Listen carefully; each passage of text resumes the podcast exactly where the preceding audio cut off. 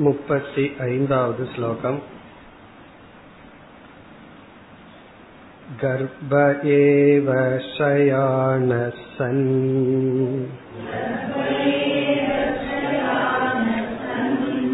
वामदेवो वबुद्धवान्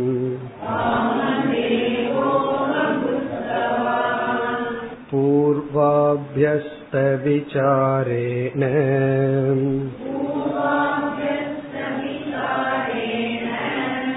यद्वदध्ययनादिषु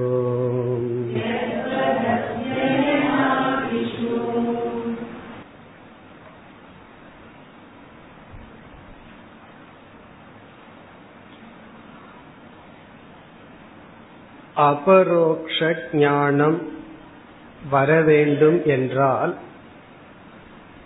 பிரமாணத்துடன் விசாரம் அவசியம் என்று கூறி வருகின்றார்.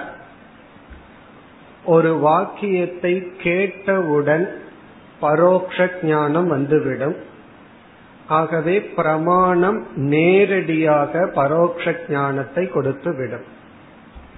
ஒரு கால் வாக்கியத்தை கேட்டும் நமக்கு பரோக்ஷ ஞானம் வரவில்லை என்றால் அதற்கு ஒரே ஒரு முக்கிய பிரதிபந்தம் அஸ்ரத்தா என்று சொன்னார்.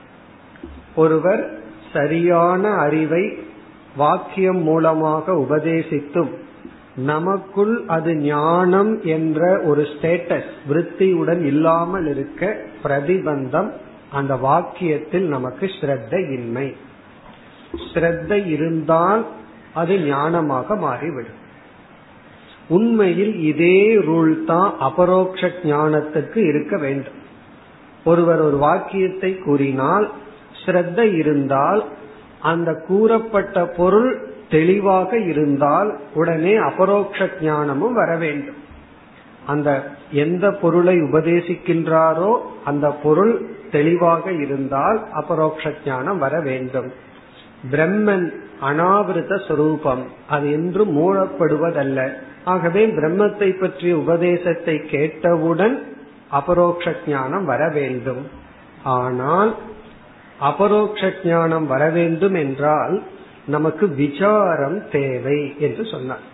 காரணம் என்னவென்றால் தத்துவமசிங்கிற மகா வாக்கியத்தில் தது துவம் அசி என்ற பதத்தில் ஏற்கனவே விபரீத ஞானத்துடன் இருக்கின்றோம்.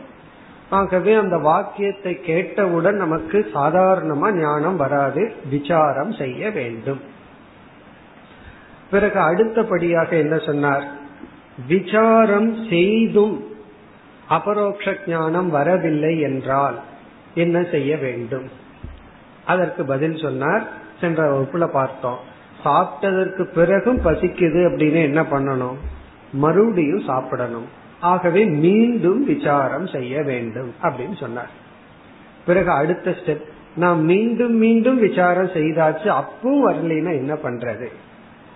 அப்பொழுதுதான் பிரதிபந்தம் தலைப்பை அறிமுகப்படுத்த போகின்றார்.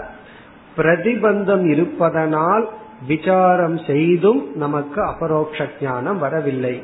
பிறகு எப்பொழுது பிரதிபந்தம் நீங்குகின்றதோ அப்பொழுது நமக்கு வரும்.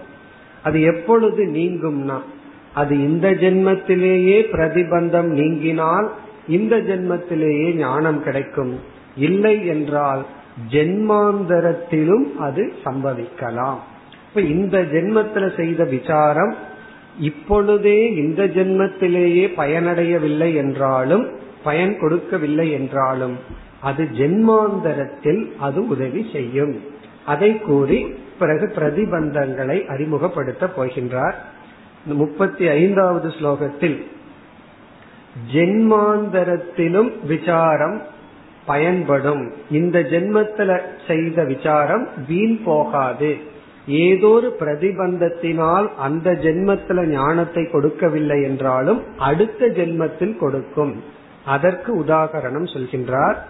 கர்ப்பே ஏவ சயானகசன். கர்ப்பத்தில் இருந்து கொண்டிருக்கும் பொழுதே வாமதேவக அவபுத்தவான். வாமதேவர் என்ற மகரிஷிக்கு கர்ப்பத்திலேயே ஆத்ம ஞானம் வந்து விட்டது. காரணம் என்ன? பூர்வ அபியஸ்த விசாரேன. அதற்கு காரணம் சொல்கின்றார் பூர்வ பூர்வ ஜென்மத்தில் அபியஸ்த செய்யப்பட்ட விசாரத்தினால். ஆகவே அவருக்குள்ள என்ன ஆயிருக்கு? பூர்வ ஜென்மத்துல விசாரம் செய்து அங்கு அபரோக்ஷ ஞானம் வருவதற்கு ஏதோ ஒரு பிரதிபந்தம் இருந்துள்ளது. இந்த ஜென்மத்தில் கர்ப்பத்தில் இருக்கும் பொழுதே அந்த பிரதிபந்தம் நீங்கியவுடன் அவருக்கு ஞானம் வந்தது. பிறகு இந்த விஷயத்தில் ஏற்கனவே செய்த ஒன்று அதற்கு அடுத்த ஜென்மத்திலோ அல்லது அடுத்த நாளிலேயோ பயன்படுங்கிற விஷயத்தில் மேலும் ஒரு உதாகரணத்தை அறிமுகப்படுத்துகின்றார். அந்த உதாகரணம் அடுத்த ஸ்லோகத்தில் விளக்கப்படும். எத்வத் அத்தியனாதிஷு அத்தியனம் போன்றவைகளை போல. இந்த எக்ஸெட்ரா வந்து அதற்கு அடுத்த ஸ்லோகத்துல வர்ற எக்ஸாம்பிள் அத்தியனம் எக்ஸெட்ரா அதை போல. ஆகவே இங்கு வந்து ஒரு உதாகரணத்தை அறிமுகப்படுத்தி உள்ளார். இந்த எக்ஸாம்பிள் எதற்குனா இப்பொழுது செய்து இப்பொழுதே பயனை அது கொடுக்கவில்லை என்றால் அதனுடைய செயல் பிறகு பலனை கொடுக்கும். விசாரம் என்பதை நாம் இப்பொழுது செய்து உண்மையிலேயே அப்பொழுதேயே பயனை கொடுக்கணும். அதற்கு ஏதோ ஒரு தடை இருந்து கொடுக்கவில்லை என்றால் இந்த விசாரத்தினுடைய பலன் பிறகு நமக்கு கிடைக்கும். அந்த பிறகுங்கிறது எப்பொழுதுனா அது இந்த ஜென்மத்திலேயோ இந்த வருஷத்திலேயோ அல்லது அடுத்த ஜென்மம் வரை கூட அது பயனை கொடுக்கலாம். அதற்கான எக்ஸாம்பிள் நம்ம இப்ப காரியத்தை பண்றோம். செயலை செய்கின்றோம் அதன் பலனை பிறகு தான் அனுபவிக்கின்றோம் அதற்கான உதாகரணத்தை இனி இரண்டு ஸ்லோகங்களில் குறிப்பிடுகின்றார் அடுத்து முப்பத்தி ஆறாவது ஸ்லோகம்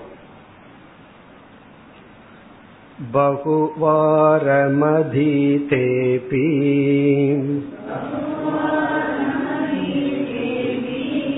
यदा नायादि चेत् पुनः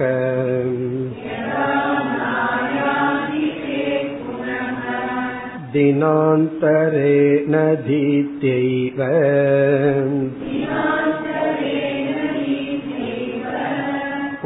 पूर्वाधीतं स्मरेत् पुमान्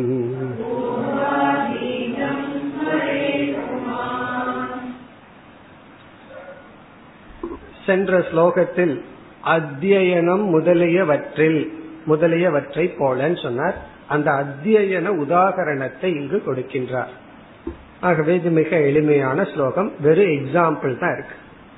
அதாவது வேத அத்தியனம் செய்கின்ற மாணவன் அன்றைய தினம் வேதத்தை நன்கு ஆசிரியர் கூற இவன் அதை கூறி விட்டான் பொதுவா எப்படி செய்வார்கள்? ஒரு முறை ஆசிரியர் குரு கூறி அதை பத்து முறை சிஷ்யன் திரும்பி சொல்லணும்.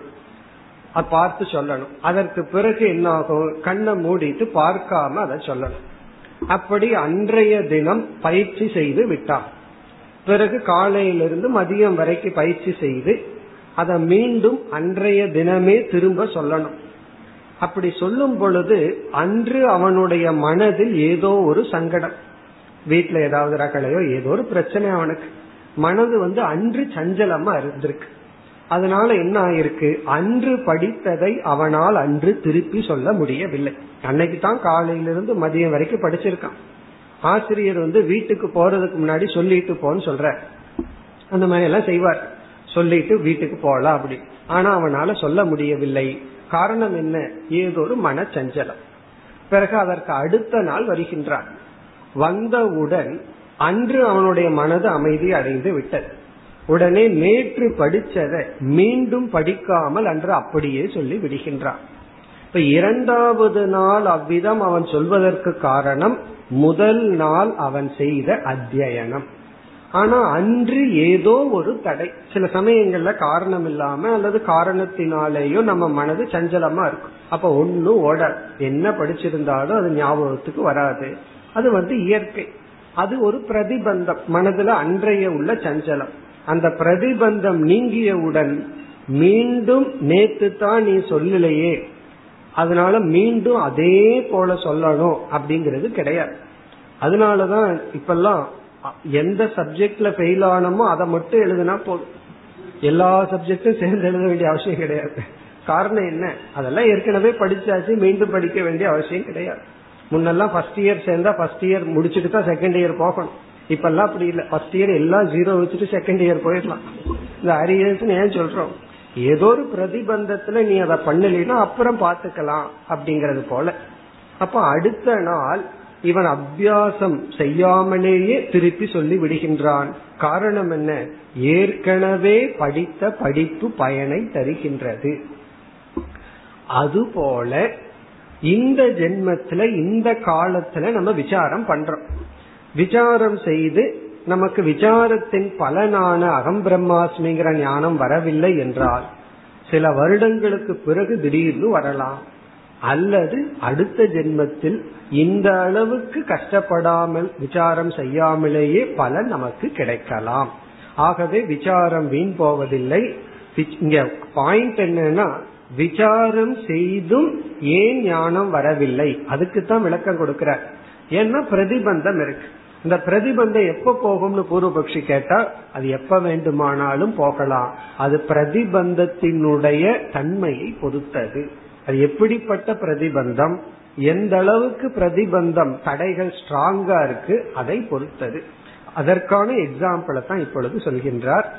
ஸ்லோகத்திற்குள் சென்றால் பகுவாரம் அதீதே அபி. பகுவாரம் என்றால் பல முறை பகுவாரம் பல முறை அதீதே அபி படித்தும் இங்க மனப்பாடம் பண்றத எக்ஸாம்பிள் எடுத்துக்கணும்.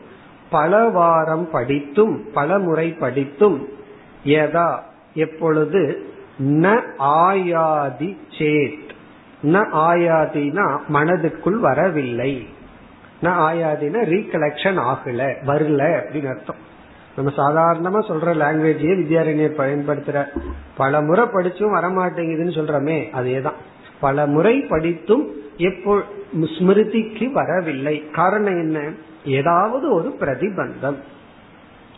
அதனாலதான் மறதிக்கு வந்து காரணம் என்னன்னா வேற ஏதாவது ஆக்குப்பை ஆயிருந்தது அப்படின்னா மனம் அந்த இடத்துல ஞாபகத்துக்கு வருவதில்லை. அப்படி ஒரு ஸ்டேஜ் பிறகு தினாந்தரே தினாந்தரம்னா நெக்ஸ்ட் டே அடுத்த நாள் அனதீத்திய ஏவ படிக்காமலேயே. நேற்று நல்லா படிச்சான் ஆனா நேற்று அவனால சொல்ல முடியல. அதற்கு அடுத்த நாள் அனதீத்திய படிக்காமலேயே. பூர்வ அதீதம் புமான் ஸ்மரே. பூர்வ அதீதம். சென்ற நாள் படித்ததை புமான். இங்க புமான் மாணவன் ஸ்மரே. ஞாபகப்படுத்தி அவன் கூறுகின்றான். மனதிற்கு வந்து விடுகிறது. இப்ப பூர்வாதீதம்னா ஏற்கனவே படிச்சது இன்றைய நாள் புதிதாக படிக்காமலேயே அவனுக்கு ஞாபகத்திற்கு வந்து விடுகிறது. அவன் ஒழுங்காக திருப்பி சொல்லி விடுகின்றான். காரணம் என்னன்னா ஏற்கனவே படிச்சது. அப்ப இந்த இடத்துல ஒரு லாஜிக் வேலை செய்யாதுன்னு அர்த்தம். நேத்து படிச்சது நேத்தே சொல்ல முடியலனா இன்னைக்கு எப்படி சொல்ல முடியும்னு கேட்க கூடாது அது முடியும். அவ்வளவுதான். காரணம் என்ன? நேற்று படித்தும் நம்ம மனதில் இருந்தும் அது வெளிப்படுவதற்கு மேலோட்டமான மனதில் ஏதோ சஞ்சலங்கள் தடைகள் குழப்பங்கள். அது அடுத்த நாள் வந்து அந்த சஞ்சலம் எல்லாம் நீங்கியாச்சு குழப்பம் நீங்கியாச்சு மனம் தெளிவாக ஆகிவிட்டது. ஆகவே அவனால் அதை வெளிப்படுத்த முடியும். இனி அத்தியனம் ஆதின்னு சொன்னார். இது போன்ற சில எக்ஸாம்பிள் சொன்னார். அடுத்த ஸ்லோகத்தில் வேறு இரண்டு உதாகரணம் சொல்கின்றார். இந்த எக்ஸாம்பிள் எல்லாம் எதற்கு? விசாரம் வீண் போவதில்லை. இந்த ஜென்மத்திலேயோ அடுத்த ஜென்மத்திலேயோ கால இடைவெளிக்கு பிறகு பிரதிபந்தம் நீங்கும் பொழுது பலன் கிடைக்கும். என்பதற்கு மீண்டும் உதாகரணம் முப்பத்தி ஏழாவது ஸ்லோகம். कालेन परिपच्यन्ते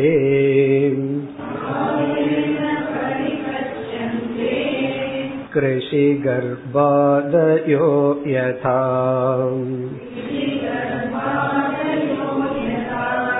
तद्वदात्मविचारोऽपि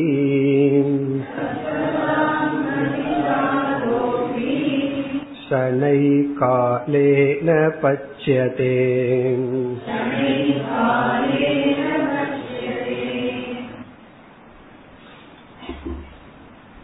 விசாரம் என்ற சாதனையை நாம் ஒரு காலத்தில் செய்து விட்டால் அது வந்து ஒரு விதை விதைப்பது போல நம்ம விதைய விதைச்சிட்டோம் பிறகு என்ன பண்ணணும் அப்படின்னா அதற்கு உரிய காலம் வரை நாம பொறுத்திருந்தா அது மரமாக வளரும்.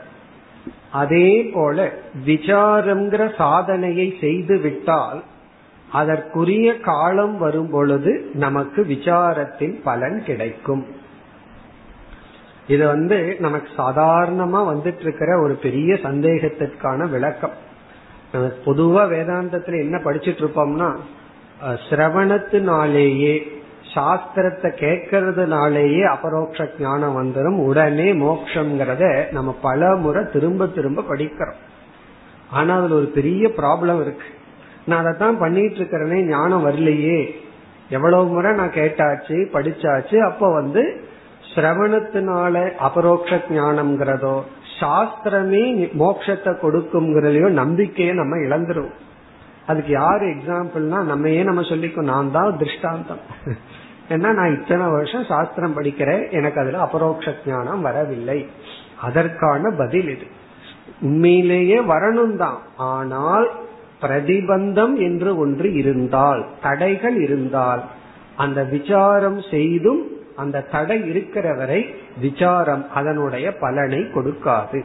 தடை நீங்கியவுடன் ஏற்கனவே செய்து வைத்த விசாரமானது உடனே பலனை கொடுத்து விடும் ஆகவே அந்த தடையை நீக்கிற வரைக்கும் நம்ம வந்து பொறுமையாக இருந்து தடையை நீக்க வேண்டும். அதற்கு தான் இங்க எக்ஸாம்பிள் காலேன பரிபட்சந்தே பரிபட்சந்தேனா பலன் அடையும். பலன் அடையப்படுகிறது.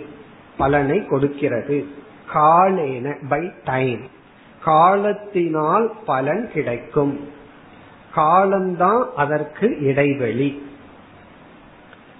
அதாவது சில பேர் என்ன பண்ணணும் என்ன பண்ணணும்னு கேட்பார்கள். நான் கொஞ்ச நேரம் பொறுமையா இருன்னா பொறுமையா இருக்கிறதுக்கு என்ன பண்ணணும்னா நம்ம என்ன சொல்றேன் சாஸ்திரம் எல்லாம் படிச்சாச்சு பலன் வரல. பலன் வர்றதுக்கு என்ன பண்ணணும் என்ன பண்ணணும்னு கேட்டா கொஞ்சம் பொறுமையா அது கிடைச்சிருன்னா எப்படி பொறுமையா இருக்கிறது? பொறுமையா இருக்கிறதுக்கு என்ன பண்ணணும்னா என்ன சொல்றது? ஒன்னும் பண்ணாம இருக்கிறதா பொறுமையா இருக்கிறது. ஏதாவது பண்ணி இருக்கிறது போகாம பேசாம இருந்தா போ அப்படி காலேன பை டைம் தான். பேசாம பொறுமையா இருக்கணும். விதைச்சாச்சு எல்லாம் பண்ணியாச்சு. இன்னும் மரம் வரலையே என்ன பண்ணணும் என்ன பண்ணணும்னா நீ ஒன்னும் பண்ணாம இருந்தா சரி. சில பேர் வந்துருதான்னு தோண்டி பார்ப்பார்கள் அது இவன் கைக்கு தப்புச்சா அது வரும். அப்படி பேசாம இருந்தா சரி. அது பொறுமையா இருக்கணும். அதான் சொல்றார் காலேன பரிபட்சந்தே எக்ஸாம்பிள் என்ன? கிருஷி கர்ப்பாதயக கிருஷி அப்படின்னா விவசாயம். விதை விதைக்கிறது. கர்ப்பம் அப்படின்னா ஒரு குழந்தை பிறக்கிறது. இதெல்லாம் என்னன்னா we have to wait wait பண்றதை தவிர வேற ஒன்னும் கிடையாது. அது பொறுமையாக இருக்க வேண்டும். கர்ப்பாதயக யதா. எவ்விதம் காலேன. அது ஒரு அதற்கதற்குன்னு ஒரு காலம் இருக்கும். அந்த காலத்தினாலதான் பரிபஜ்யந்தே அது பலனை கொடுக்கும். அவசரப்படக்கூடாது.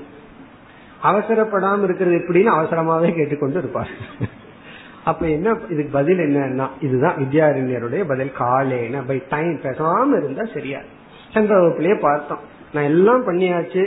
ஒண்ணுமே பலன் வரலையே. என்ன பண்றது என்ன பண்றது? அப்படின்னா நம்ம அறியாமல் வேற ஏதாவது பண்ணணுமோன்னு தோணும். வேறையும் பண்ண முடியாது. ஏன்னா அபரோக்ஷ ஞான அவசானத்துவாத் விசாரசியன்னு சொன்னார். இந்த விசாரத்தினாலதான் இதை நம்ம புரிஞ்சுக்க முடியும். வேற ஆல்டர்னேட்டிவ் கிடையாது. நமக்கு வந்து எல்லாத்துக்கும் இம்மீடியட் ஆல்டர்னேட்டிவ் தேவைப்படுது. இது சரியில்லையா மாத்து இது சரியில்லையா மாத்து. அப்ப விசாரம் பண்ணி பார்த்தாச்சு வேலை செய்யல வேற ஏதாவது பண்ணுவோமா? தலைகீழா நிப்போமா அல்லது வேற ஏதாவது பண்ணுவோமா?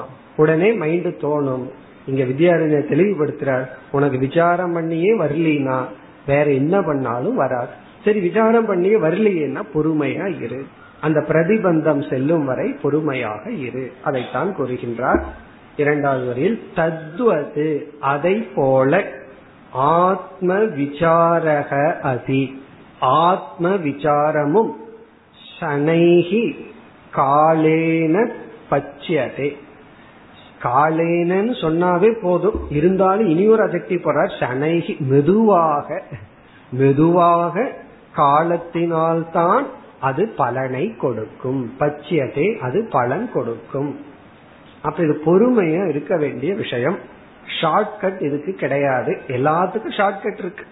ஷார்ட்கட் இல்லாத எதுவுமே கிடையாது. கம்ப்யூட்டர்லயும் கூட மூணு கிளிக் பண்றதுக்கு முன்னாடி ஒரே கிளிக் பண்ணிடணும். ஷார்ட்கட் இருக்கு. ஆனா இதுக்கு மட்டும் எவ்வளவு கிளிக் பண்ணணுமோ அவ்வளவு கிளிக் பண்ணி தான் ஆகணும் சாய்ஸே கிடையாது. மெதுவா தான் போகணும். பை ஃபேக்ட் மெதுவா போனா தான் ரைட் அவசரப்பட்டு போனா வேலை நடக்காது.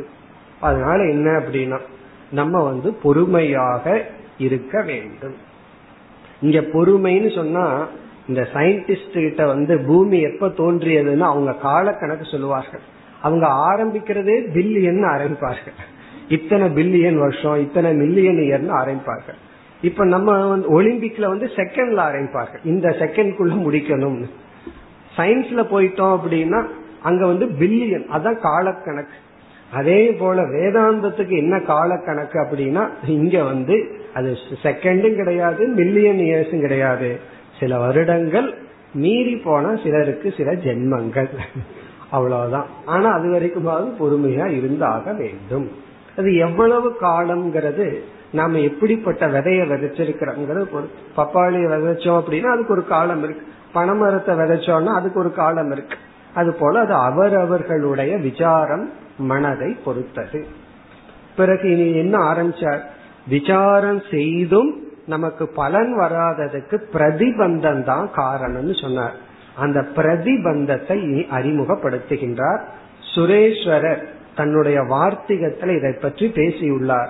அந்த கருத்தை அப்படியே வித்யாரிஞர் எடுத்து கொடுக்கின்றார். ஆகவே இனிமேல் பார்க்க போறது சுரேஸ்வராச்சாரியாருடைய கருத்து.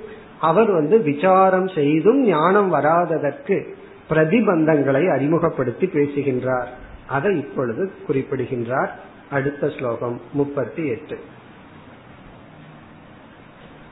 पुनः पुनर्विचारेऽपि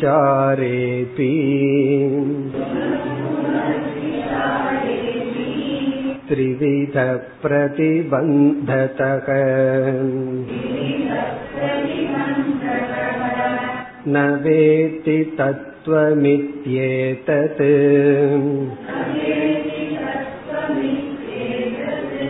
वार्तिके सम्यगीरितम्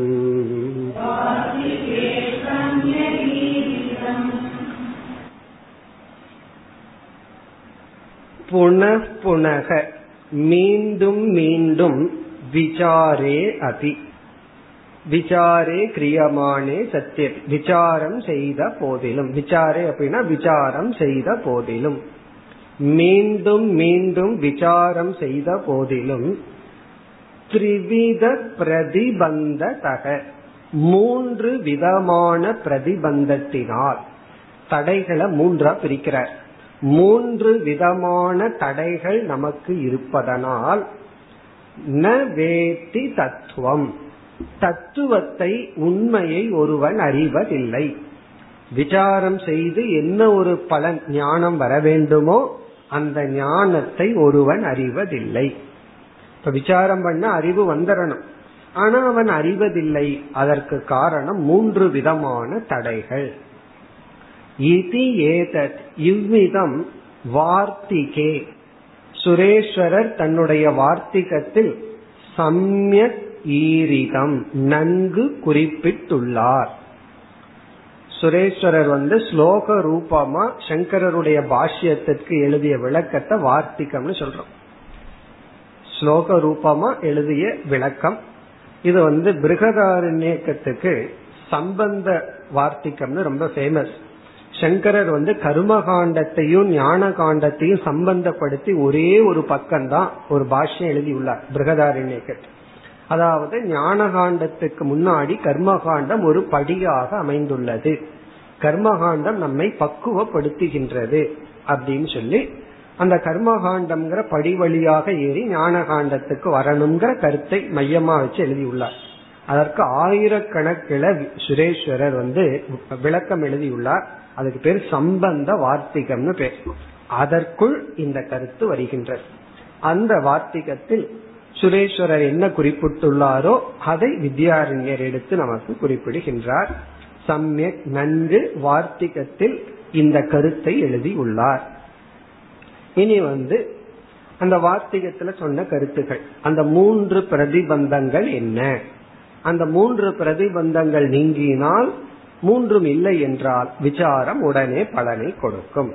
இனி அடுத்த ஸ்லோகத்தில் நமக்கு அந்த மூன்று விதமான பிரதிபந்தங்கள் அறிமுகப்படுத்தப்படுகிறது இங்க மூன்று விதமான தடைகள் இருந்தால் விசாரம் செய்தும் பலனில்லை அந்த நேரத்துல பலன் கிடைக்காது அந்த பிரதிபந்தம் மூன்று என்ன அதை அடுத்த ஸ்லோகம் முப்பத்தி ஒன்பதாவது ஸ்லோகம்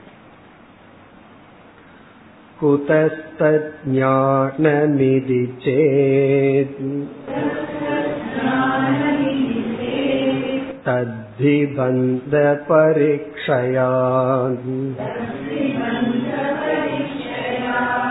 असावपि च भूतो वा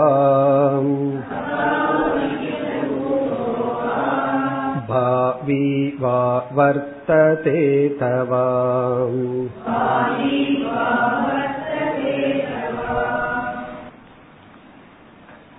குதக தத் ஞானம் எப்படி அந்த ஞானம் கிடைக்கும்? அதாவது விசாரம் செய்தால் எப்படி அல்லது எப்பொழுது தத் ஞானம் அந்த விசாரத்திற்குரிய விஷயத்தை பற்றிய ஞானம் கிடைக்கும்? இது சேத் என்று கேள்வி கேட்டால் சந்தேகம் வந்தால் தத் ஞானம்னா அந்த விசாரத்திற்குரிய ஞானம். நம்ம எந்த விஷயத்துல விசாரம் பண்றோமோ இங்கு வந்து பிரம்மாத்ம விஷயம். அதை குறிச்சு விசாரம் பண்ண எப்படி ஞானம் வரும் என்றால் தத்ஹி அந்த ஞானம் பந்த பரீட்சையாத். இங்க பந்தகங்கிற சொல்லுக்கு பிரதிபந்தக அப்படின்னு அர்த்தம். பந்தம்னா பிரதிபந்தம். தடை அப்டக்கல் பரீட்சையாத்னா நீங்கும் பொழுது. பிரதிபந்தம் நீங்கும் பொழுது அந்த ஞானம் நமக்கு கிடைக்கும். ஒரு விஷயத்துல நம்ம விசாரம் செய்து அந்த டிஸ்கஷன்ல இருந்து ஞானம் சரியான ஞானம் வரவில்லை என்றால் அதற்கு பிரதிபந்தம் தடைகள் உள்ளது. தடை நீங்கும் பொழுது ஞானம் ஏற்படும். இது ஆத்ம விஷயத்துல மட்டுமல்ல. ஏதோ ஒரு இஷ்யூல நம்ம வீட்டுக்குள்ளே ஏதோ ஒரு ப்ராப்ளம் நம்ம வந்து எல்லாம் டிஸ்கஸ் பண்றோம். உடனே சரியான ஞானம் வரணும். ஆனா சில சமயம் வர்றதில்லை. ஏன்னா யார பத்தியே டிஸ்கஸ் பண்றோம்னா நமக்கு விருப்பமான ஒருத்தரை பத்தி டிஸ்கஸ் பண்றோம். அதனால நமக்கு அவர் மேல இருக்கிற அட்டாச்மெண்ட்னால அவர் செய்யறது தப்பா தெரியாது. அது சரியா தெரிஞ்சிருந்தா அவர் மேல விருப்பம் இல்லை அப்படின்னா அது சரியா தெரியாது.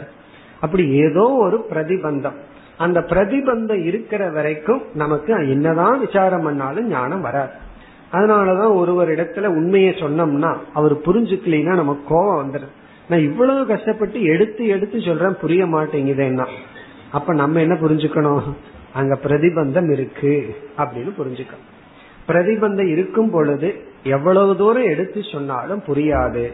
பிறகு சில பேர்த்துக்கு புரியலாம். நம்ம எல்லாம் போய் சேர்ந்ததுக்கு அப்புறம் புரியலாம். அதை வேற சொல்லுவோம். எல்லாம் நான் போனா தான் உனக்கு புரியும்னு சொல்லுவோம். நான் போனதுக்கு அப்புறம் தான் என்னோட அருமை புரியும் எல்லாம் டயலாக் விடுவோம். காரணம் என்ன? பிரதிபந்தம் இருந்து அது எப்ப அந்த பிரதிபந்தம் அவருக்கு நீங்குதோ அப்பதான் புரியும்.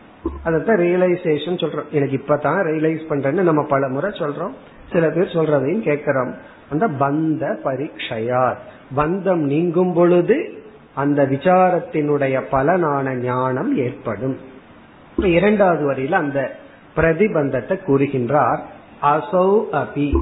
அசௌ பிரதிபந்தக. இந்த பிரதிபந்தமானது மூன்று அதுல முதலானது பூதக. பூதக என்றால் அதீத பிரதிபந்தக. முதல் பிரதிபந்தத்துக்கு பேரு அதீத பிரதிபந்தக. பூதக அதீத பிரதிபந்தக. இரண்டாவது பாவி. பாவி அப்படின்னா இனிமேல் உள்ள பிரதிபந்தம். அத வந்து ஆகாமி பிரதிபந்தம் அப்படின்னு சொல்றோம். ஆகாமி பிரதிபந்தக. ஃபியூச்சர் அப்டக்கல் ஆகாமி பிரதிபந்தக. அத பாவின்னு சொல்ற. பிறகு வந்து வர்த்ததே அதவா.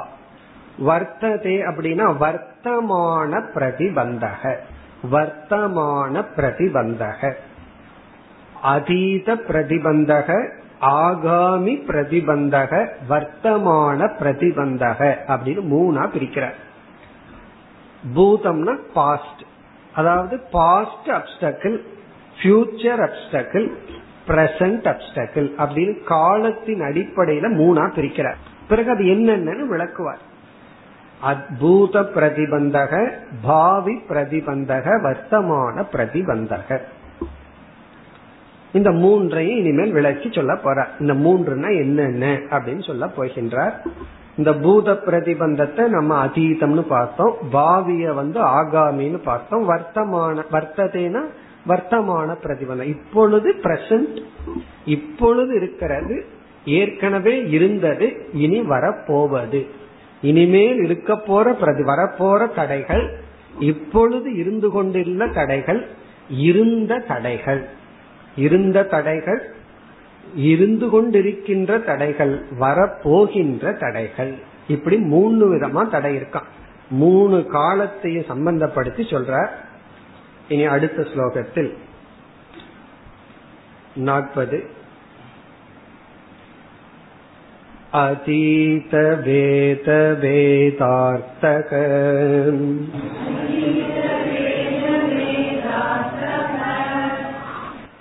अप्यत एव न मुच्यते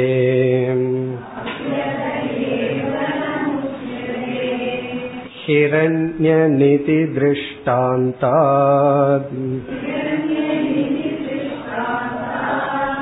इदमेव हि दर्शितम्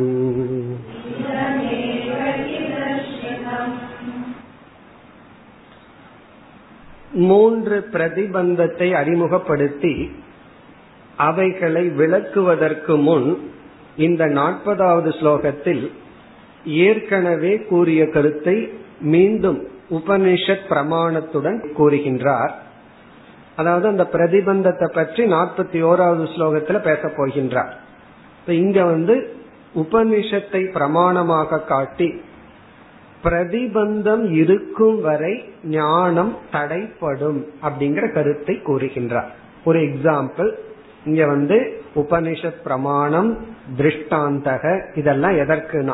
ஏற்கனவே கூறிய கருத்து தான் பிரதிபந்தம் இருக்கும் வரை ஞானத்திற்கு தடை. பிரதிபந்தம் நீங்கிவிட்டால் அந்த ஞானம் தடைப்படாமல் நமக்கு வரும். அந்த கருத்தை மீண்டும் நிலைநாட்டுகின்றார். அதீத வேத வேதார்த்தக அதி. அதீதன படித்த வேத வேதார்த்தக. வேதத்தையும் வேதத்தினுடைய அர்த்தத்தையும் படித்தவர்களுக்கும் அபிச்ச ந முச்சதே ஏவ. அவர்கள் விடுதலை அடைவதில்லை. ந முச்சியதே அப்படின்னா விடுதலை அடைவதில்லை. அத ஏவன பிரதிபந்தாத் ஏவ. அபி அதாவது வேதத்தையும் வேதத்தினுடைய அர்த்தத்தையும் படித்தவர்கள் என்ன அப்படின்னா என்ன? என்னதான் வேதாந்தம் படிச்சிருந்தாலும் அத ஏவ பிரதிபந்தம் இருப்பதனாலேயே ந முச்சியதே. அவர்களுக்கு முக்தி கிடைப்பதில்லை. இது பல பேருக்கு தெரியாததுனாலதான் நம்ம ஏதோ கொஞ்சம் வேதாந்தம் படிச்சுட்டா முக்தியை எதிர்பார்ப்பார்கள். அவங்க எதிர்பார்க்கிற முக்தி என்ன தெரியுமோ? அவங்க தப்பு பண்ணும்போது கோவப்படக்கூடாது. கோவப்பட்டா உடனே நீ தான் வேதாந்தம் படிக்கிறியன்னு சொல்லுவார்கள். காரணம் என்ன?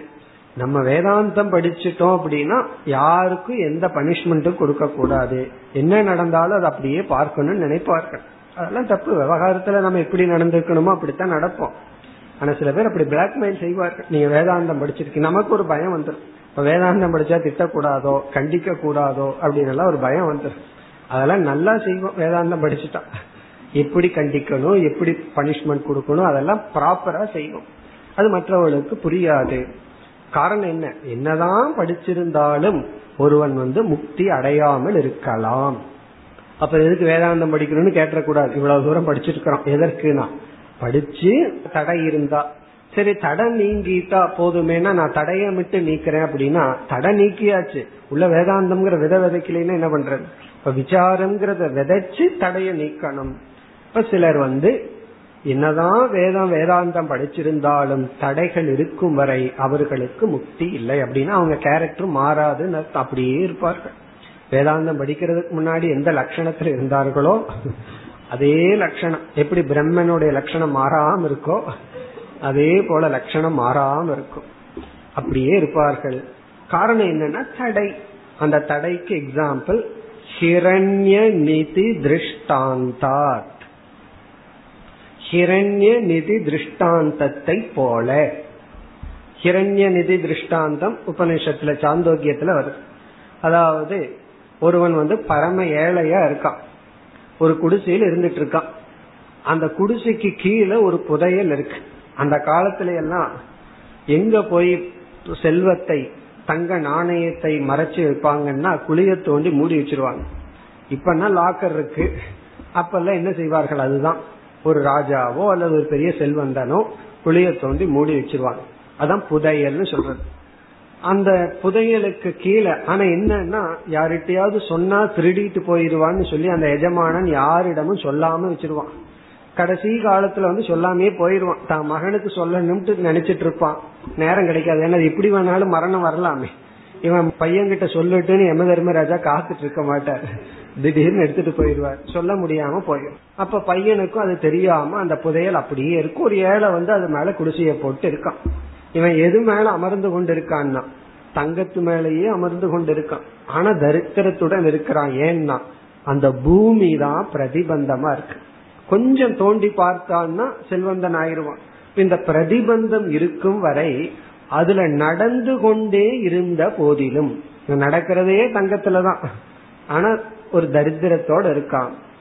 அதே போல அங்க உபனிஷத்து என்ன சொல்லுதுன்னா இந்த ஜீவராசிகள் அகரகர் பிரம்மலோகம்.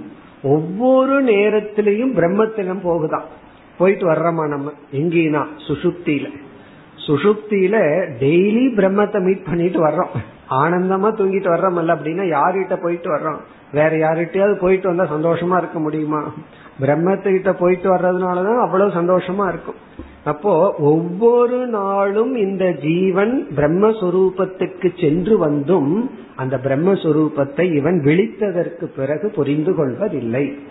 தூக்கத்துல புரிஞ்சிருக்கான் தூக்கத்துல பிரம்மத்திட்ட இருந்துட்டு வர்றான்.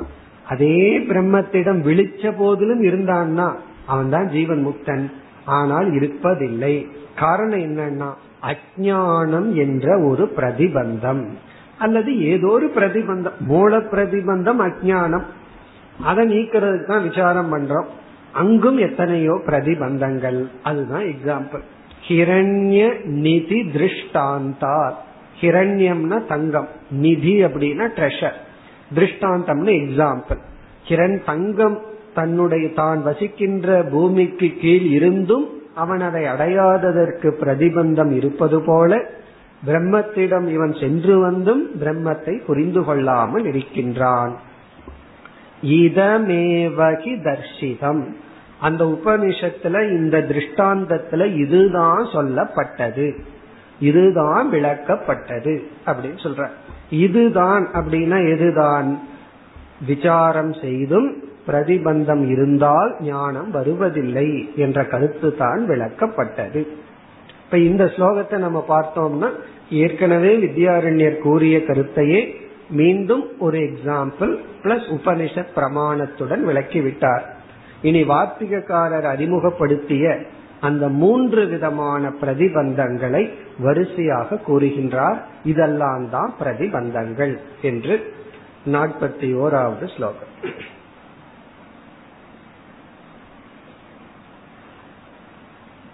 अतीते नापि महिषीम् स्नेहेन प्रतिबन्धतः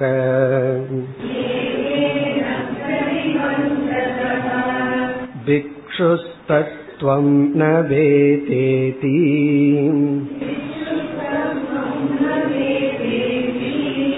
गाथा लोके प्रगीयते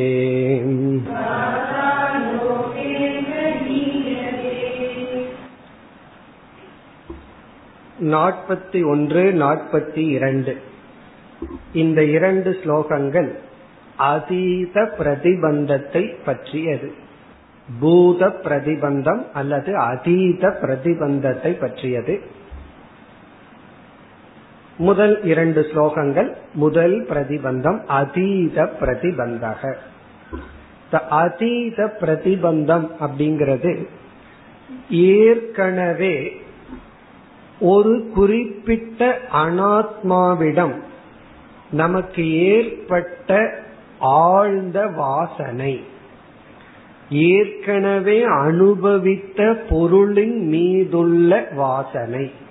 நம்மிடம் நாம ஏற்கனவே ஒரு பொருளை கையாண்டு அனுபவிச்சு அந்த பொருள் மீது அல்லது நடந்து முடிந்த சம்பவத்தில் இருக்கின்ற வாசனை. அதீத பிரதிபந்தம்னா இதற்கு முன்னாடி நாம் அனுபவிச்ச அனுபவத்தினுடைய தாக்கம். அதாவது வாசனா ரூபம். பல வருஷத்துக்கு முன்னாடி நடந்திருக்கலாம். அல்லது எப்பாவது நடந்திருக்கலாம். அந்த வாசனையினுடைய தாக்கம். ஒரு வயதான அம்மா அவர்களுடைய அனுபவத்தை கூறினார்கள். அவர்கள் வந்து இல்லறத்தில் இருந்த காலத்துல தன்னுடைய கணவன் வந்து ஏழு மணிக்கு டெய்லி மது அருந்திட்டு வந்து ரகலை பண்றது வழக்கமா. அப்படி ஒரு பத்து பதினஞ்சு வருஷம் நடந்திருக்கு. டெய்லி ஏழு மணினா அவங்களுக்கு வந்து அவர் வந்துருவார். பிறகு அவர்கள் அந்த கணவன் இறந்து பல வருஷம் ஆயாச்சு. அப்போ அந்த ஏழு மணி ஆனா டென்ஷன் வந்துருமா? நடுக்கம் வந்துருமா?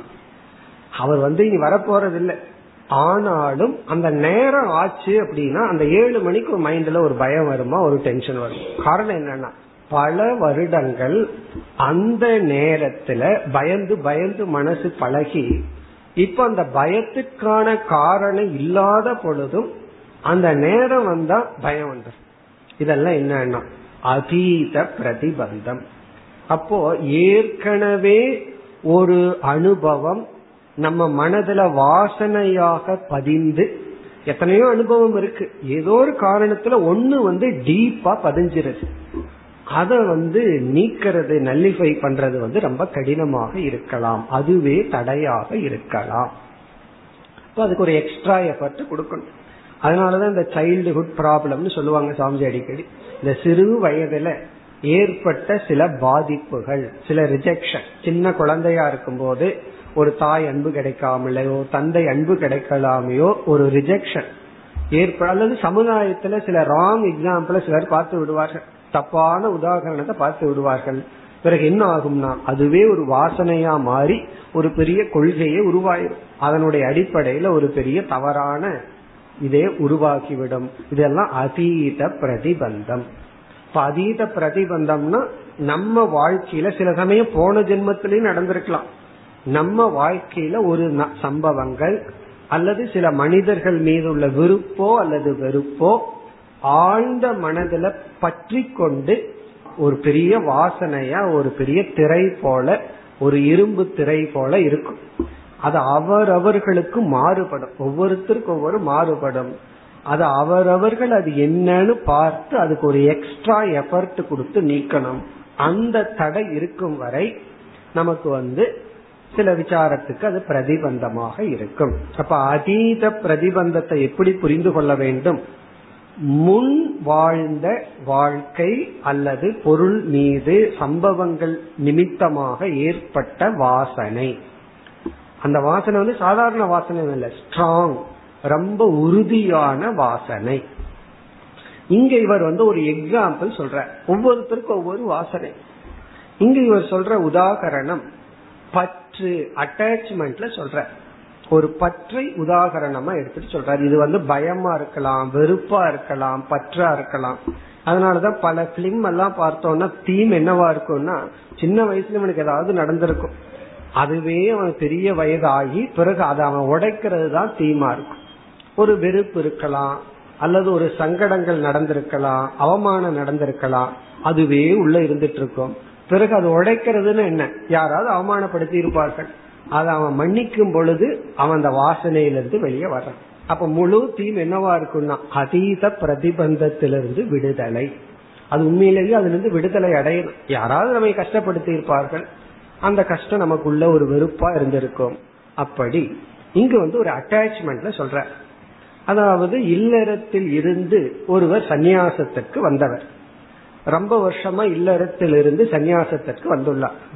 இவருடைய பார்ச்சுனேட்டோ அன்பார்ச்சுனேட்டோ இவருடைய மனைவி ரொம்ப நல்லா நடந்து கொண்டார்கள். இது பார்ச்சுனேட் சொல்றதா அன்பார்ச்சுனேட் சொல்றதா தெரியல. அதனால என்ன ஆச்சுன்னா இவர் சந்நியாசத்திற்கு வந்ததற்கு பிறகும் இவர் மனைவி இவருக்கு செய்த பணிவடைகள் இவருக்கு செய்த உதவிய மறக்க முடியல.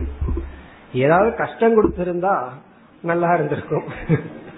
சன்னியாசம் வந்தா ஒரு பிரச்சனை இருக்கான்னு நினைக்கவே மாட்டோம். அது சொல்லுவார்கள் ரெண்டு சாதுக்கள் பேசிக் கொண்டிருந்தார்களாம். அவங்களுக்கு வேற வேலை இல்ல வயசான காலத்துல ஏதோ ஒன்று பேசிக்கிறோம் பழைய கால ஒரு சாது சொன்னாராம் நான் இப்படி வந்ததுக்கு காரணமே என்னுடைய மனைவி தான்.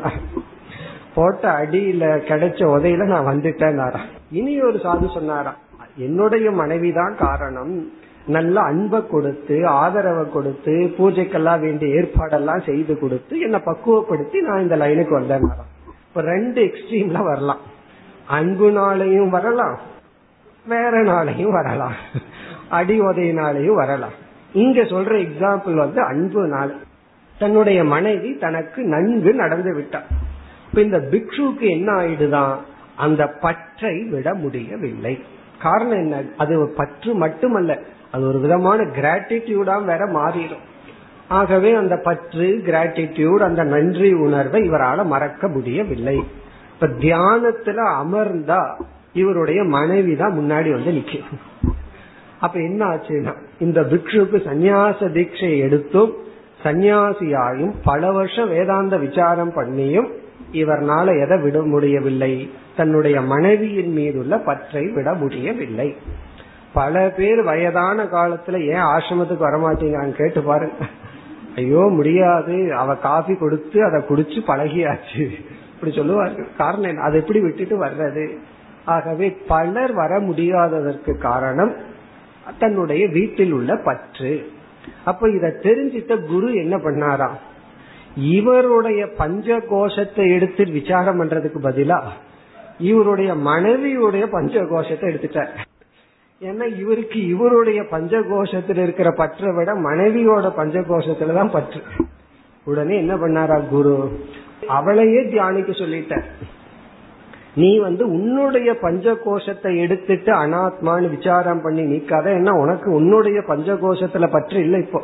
உன்னுடைய மனைவியினுடைய பஞ்சகோஷத்துலதான் இப்ப பற்று. ஆகவே அந்த பஞ்ச கோஷத்தையே தியானி. அதை தியானிக்க வேண்டாம்னா தானே ப்ராப்ளம் நீங்க பஞ்ச கோஷத்தை எடுக்க சொன்னா என்னுடைய கோஷம் மனதுக்கு வரலையேன்னு சொன்னா யாரு கோஷம் வருதோ அந்த கோஷத்தை எடுத்துக்கோ. குரு என்ன செய்யறார் அனுசாரேன. அந்த சிஷ்யனுடைய புத்தியின் அடிப்படையில் அந்த கோஷத்தையே அனாத்மாவா நீ அந்த கோஷத்தை சிந்திக்க வேண்டாம்னா தானே ப்ராப்ளம் அதை நீ சிந்திக்க வேண்டாம்னு சொல்லல. அதையே நீ தியானிக்கலாம். பிறகு என்னன்னா அதன் அனாத்மா என்று நீக்கு. அந்த கோஷத்தை படிப்படியாக நீக்கு.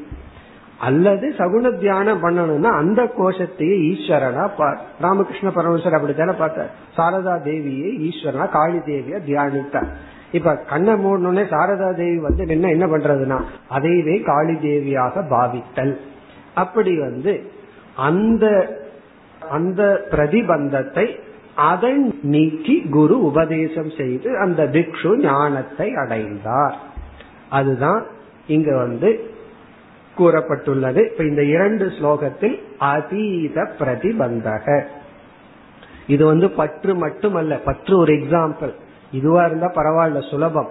இதை விட கடினமானது என்ன அப்படின்னா யாராவது நம்ம கஷ்டத்தை கொடுத்திருப்பார்கள். அவர்கள் மீது இருக்கிற வெறுப்பு இருக்கே அதை நீக்கிறது தான் அதை விட கடினம். பற்ற நீக்கி விடலாம் அன்பை நீக்கி விடலாம். ஏன்னா அது வந்து ஒரு பாசிட்டிவ் அப்டக்கிள் இந்த கோபம் இருக்கே குரோதம் இருக்கே பயம் இருக்கே அது நெகட்டிவ் அப்டக்கிள் அதை நீக்கிறது தான் கஷ்டம். ஒருத்தர் மீது உள்ள பற்று அப்படியே ஸ்லோவா நீக்கிடலாம். ஏன்னா அங்க ஈஸ்வரனை கொண்டு வரலாம் அல்லது வந்து சர்வாத்மா பாவத்தை கொண்டு வரலாம். அது பெரிய விஷயமே அல்ல. ஆனா சில பேர் நமக்கு சில கஷ்டங்கள் கொடுத்திருப்பார்கள் சில பேர் நம்ம ஏமாற்றி இருப்பார்கள் சீட் பண்ணிருப்பாங்க அவங்கள மன்னிக்கிறது தான் பெரிய விஷயம். அதெல்லாம் தான் நமக்கு நீங்கணும். அதெல்லாம் தான் அதீத பிரதிபந்தக. அது ஒவ்வொருவருக்கும் வாசனா ரூபமாக இருக்கும். இப்பொழுது ஸ்லோகத்திற்கு சென்றால் அதீதேன அபி. அதீதேன கடந்த பிரதிபந்ததக. அதீத பிரதிபந்தத்தினால். இங்க அதீதங்கிறதுக்கு பிரதிபந்தத்தினுடைய ஃபர்ஸ்ட் டைப் அதீத பிரதிபந்தத்தினாலும் அந்த அதீத பிரதிபந்தத்தை இங்க ஒரு எக்ஸாம்பிள் கூறுகின்றார். மகிஷி ஸ்னேகேன. மகிஷி அப்படின்னா மனைவி ஸ்னேகேன பற்றின் மூலமாக. மனைவியின் மீதுள்ள பற்றின் மூலமாக. இந்த மகிழ்ச்சிங்கிறதுக்கு இனியொரு விளக்காசிரியர் இனியொரு அர்த்தத்தை கொடுக்கிற அதெல்லாம் சந்தேகம்தான். மகிழ்ச்சினா எருமைன்னு அர்த்தம். எருமையின் மீதுள்ள பற்றினால். அப்படின்னா ஒரு மாடு மேய்க்கிறவன் அவன் எருமை மீது பற்று வச்சிருக்கான். அது எருமை மீதெல்லாம் பற்று வைக்க மாட்டோம். அப்படி ஒரு அர்த்தமும் சொல்ற. ஒருத்தன் எருமை மீது பற்று வச்சிருக்கான்னு வச்சுக்கோமே அவன் எருமையை மறக்க முடியலன்னு என்ன பண்றதுன்னா எருமையினுடைய பஞ்சகோஷ விவேகம் பண்ணணும் அவ்வளவுதான். ஏதோ ஒரு பஞ்சகோஷ விவேகம் பண்ணணும். இப்ப மகிஷினா இங்க மனைவிங்கிறதா சரியான பொருள். மகிஷி ஸ்னேகேன அதீதேன.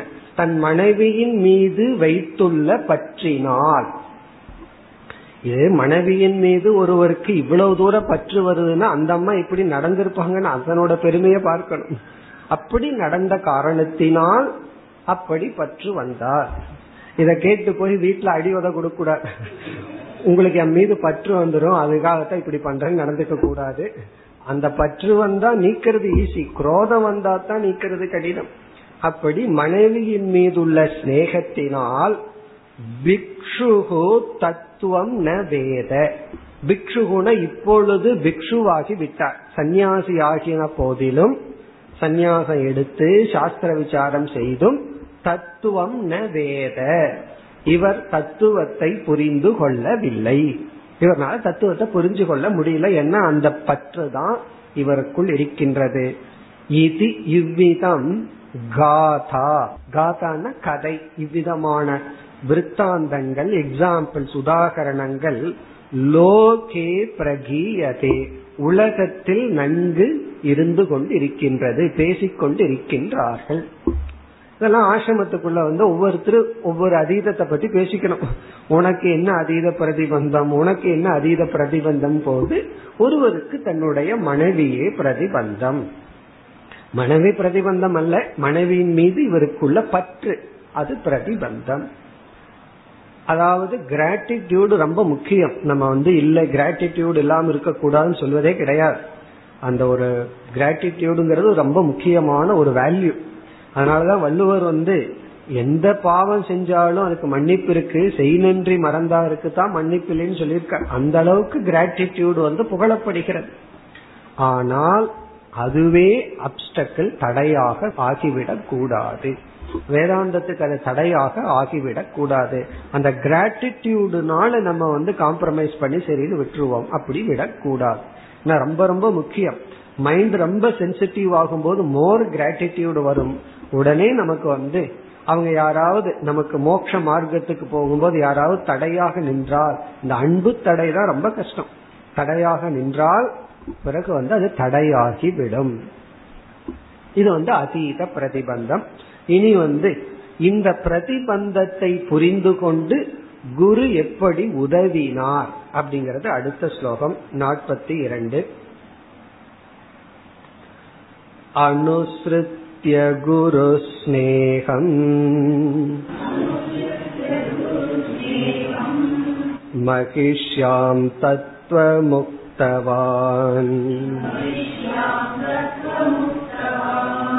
ततो यथावद्वेदैषः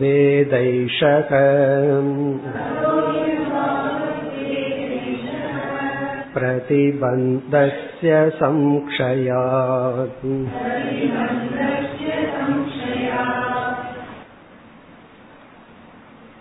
குருகு ஸ்னேகம் அனுசிருத்திய குருவானவர் ஸ்னேகம் அனுசிருத்திய இந்த பிக்ஷுவனுடைய சிஷ்யனுடைய சிநேகத்தின் அடிப்படையில் அதை உணர்ந்து கொண்டார்.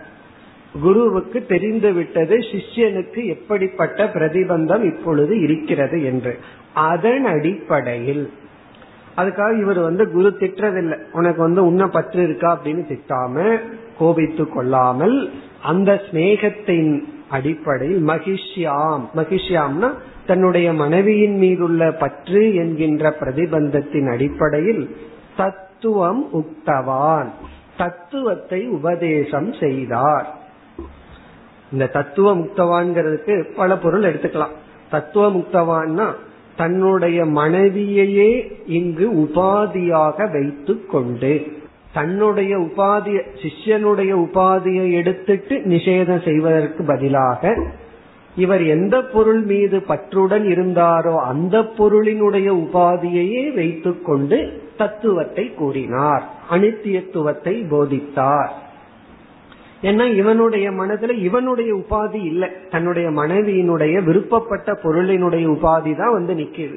ஆகவே அந்த உபாதியை எடுத்துக்கொண்டு அதனுடைய நிலையாமைங்கிற தத்துவத்தை உபதேசித்தார். அல்லது அந்த பற்றை நீக்க என்னென்ன உபதேசிக்கணுமோ அதை உபதேசித்தார். அந்த பற்று நீங்கணும்னா என்ன தத்துவத்தை உபதேசித்தா அந்த பற்று நீங்குமோ அதை உபதேசித்தார். அதெல்லாம் எப்படின்னா கர்மா தீரிய சொல்லி நம்ம வாழ்க்கை உறவுங்கிறது நிலையற்றது சொல்லி உபதேசித்தார். பிறகு இரண்டாவது வரியில சிஷ்யன் புரிந்து கொண்டான் என்ற பதில் வருகின்றது அடுத்த வகுப்பில் தொடர்போம் ஓம் போர் நமத போர் நமிதம் போர் போர் நமுதச்சதேம் பூர்ணய பூர்ணமாதாய பூர்ணமேவாவசிஷ்யதேம் ஓம் சாந்தி शान्ति शान्तिः